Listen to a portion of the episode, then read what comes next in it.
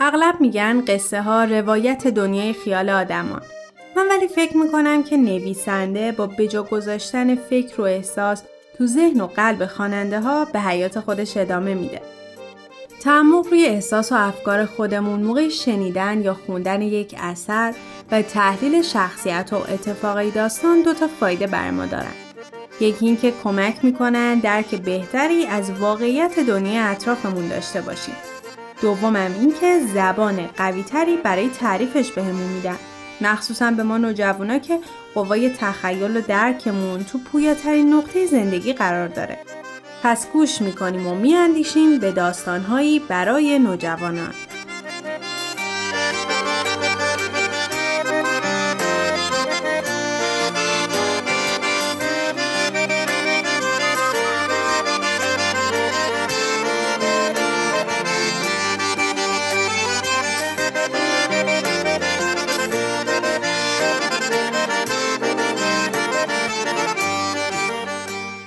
برداشتی آزاد از زندانی قفقاز. اثر لئو تولستوی. قسمت چهارم.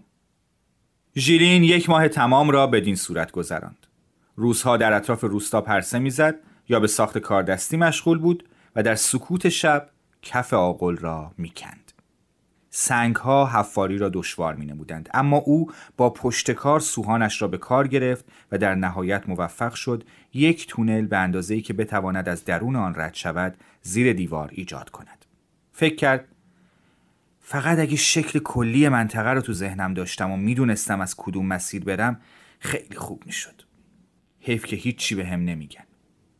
بنابراین یک روز که ارباب دور از خانه بود ازمش را جزم کرد که پس از شام از تپه بیرون از روستا بالا برود و اطراف را نگاه کند. اما ارباب همیشه پیش از ترک خانه به پسرش دستور می‌داد تا نگذارد ژیلین از جلوی چشمش دور شود. به همین دلیل پسر ارباب دنبال ژیلین دوید و فریاد زد نرو پدر اجازه نداده بری بیرون. اگه همین الان برنگردی همسایه ها رو خبر می‌کنم. ژیلین تلاش کرد تا او را ترغیب کند. دور نمیشم. فقط می‌خوام از تپه برم بالا.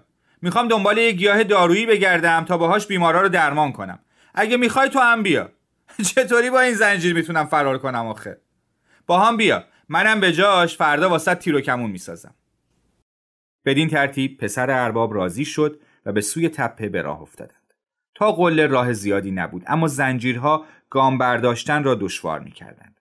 وقتی به نوک تپه رسیدند ژیلین نشست و تصویر کلی را به خاطر سپرد. سمت جنوب آن سوی آغل یک رأس اسب در دره میچریدند و در پایین آن روستای دیگری دیده می‌شد. پس از آن تپه‌ای با شیب تندتر قرار گرفته بود و یک تپه دیگر بعد از آن. بین دو تپه جنگل قرار داشت و دورتر از آنها کوهها بلند و بلندتر می شدند. قله های بلند با برفی به سپیدی شکر پوشیده شده بودند و یکی از قله ها مانند برجی از همهشان بالا زده بود. در شرق و غرب نیز چنین تپه هایی دیده می شدند و اینجا و آنجا از روستاهای تاتارها دود برمیخواست. ژیلین اندیشید اخ اخ تمام اینا زمین های تاتاراس رویش را به سمت منطقه روس گرداند. پایین پایش یک رود قرار داشت. سپس روستایی که اکنون در آن میزیست را دید که باغات اطرافش را گرفته بودند. زنان روستا از جایی که او مینگریست مانند عروسک هایی کنار رود به شستن رخت مشغول بودند. آن طرف روستا تپه کوتاهتری قرار داشت و پشت آن دو تپه دیگر که با درخت پوشیده شده بودند و بین آن دو یک دشت صاف آبی رنگ سوی دیگر دشت چیزی شبیه ابری از دود به نظر می رسید. ژیلین سعی کرد به خاطر بیاورد که در قلعه خورشید چگونه طلوع و غروب می کرد. اشتباه نمی کرد. قلعه روسها یحتمل در آن دشت بود.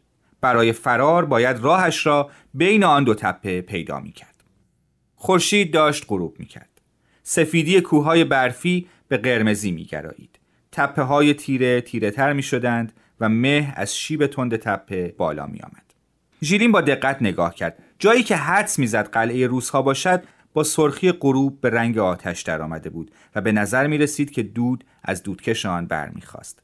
ژیلین قلعه را یافته بود. گله ها به سمت خانه روان شدند.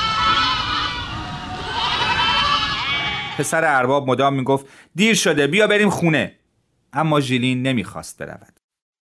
بالاخره برگشتند. ژیلین با خودش فکر کرد خب حالا که راه و یاد گرفتم وقت فراره.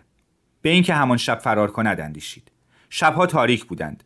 هلال ماه کاهش یافته بود اما از آنجایی که بخت یار نبود تاتارها آن روز عصر به خانه بازگشتند. اغلب با حال خوش گله را باز میگرداندند ولی این بار با ترش رویی و بدون گله آمدند. تنها چیزی که با خود به خانه آوردند یک جسد بود.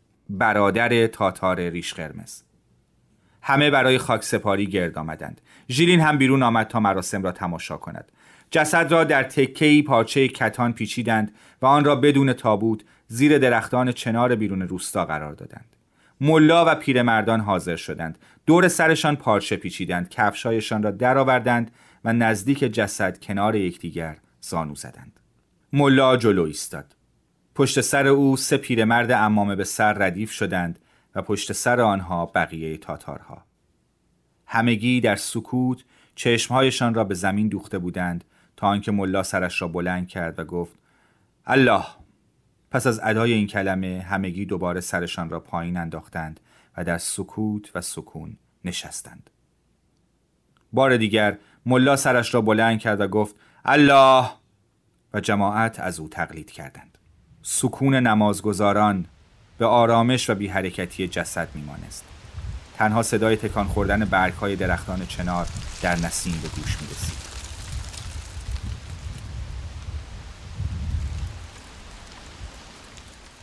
پس از مدتی ملا دعایی را تکرار کرد و همگی برخواستند. آنها دست و پای جسد را گرفتند، آن را بلند کردند، در گودالی اتاق مانند به حالت نشسته قرار دادند، دستانش را جمع کردند و انگشتانش را در هم قرار دادند. مقداری کاه سبز در گودال ریختند و خیلی سریع آن را با خاک پوشانده زمین را صاف کردند و سنگی را به حالت ایستاده بالای قبر قرار دادند. بار دیگر در سکوت در یک ردیف نشستند. پس از مدتی برخواستند و ذکر کردند. الله الله الله و آه کشیدند. تاتار ریش قرمز مبلغی به پیرمردها پرداخت. شلاقش را برداشت، سه بار بر پیشانی زد و به خانه رفت. صبح روز بعد تاتار ریش قرمز به همراهی سه مرد مادیانی را بیرون از روستا ذبح کردند و بدین ترتیب برای مراسم تدفین شام تدارک دیدند. به مدت سه روز اهالی روستا مهمان خانه تاتار ریش قرمز بودند و برای میت دعا کردند. روز چهارم هنگام شام ژیلین متوجه شد که حدود ده نفر از جمله تاتار ریش قرمز اسبهایشان را بیرون آوردند آماده شدند و آنجا را ترک گفتند. ولی عبدل با آنها همراه نشد. ماه نو بود و شب تاریک. ژیلین فکر کرد آها امشب وقت فراره. و با کاستیلین فکرش را در میان گذاشت. اما کاستیلین دل سردش کرد. چطوری آخه می‌خوای فرار کنیم؟ ما حتی راه و بلد نیستیم. ژیلین گفت من بلدم. کاستیلین گفت حتی اگه بلد باشی نمی‌تونیم یه شب خودمون رو برسونیم به قلعه. ژیلین گفت اگه نتونیم شب و توی جنگل میخوابیم. اینجا رو ببین من یه ذره پنیر ذخیره کردم. فایده اینجا نشستن و زانوی غم بغل گرفتن چیه؟ اگه بتونن خونبهاتو بپردازن که خیلی هم خوبه اما فرض کن نتونن انقدر پول جمع کنن.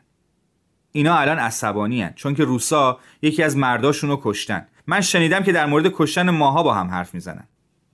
کاستیلین دوباره فکر کرد و گفت خیلی خوب بریم. ژیلین سینه خیز وارد تونل شد و آن را برای کاستیلین گشادتر کرد.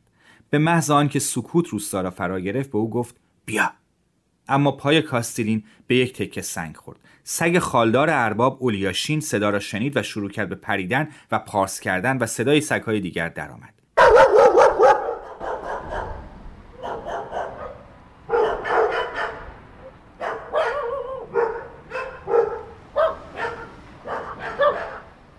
ژیلین سود زد و یک تکه پنیر برایش انداخت. اولیاشین ژیلین را که مدتی به او غذا داده بود شناخت و دیگر پارس نکرد. ارباب که صدای سگ را شنیده بود از داخل کلبه اسمش را صدا زد. ژیلین پشت گوشهای اولیاشین را خاراند. سگ ساکت ماند. پاهایش را به هم مالید و دمش را تکان داد. ژیلین و کاستلین برای مدتی در گوشهای پنهان شدند. سکوت بر روستا حکم فرما شد.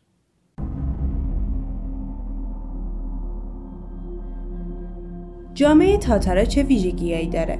تصمیم ژیلین اینه که کاستینون رو تو فرار با خودش همراه کنه. با توجه به شناختی که از هر دو دارین به نظرتون این انتخاب درستیه؟ لطفا نظرتون رو تو کامنت ها واسمون بنویسید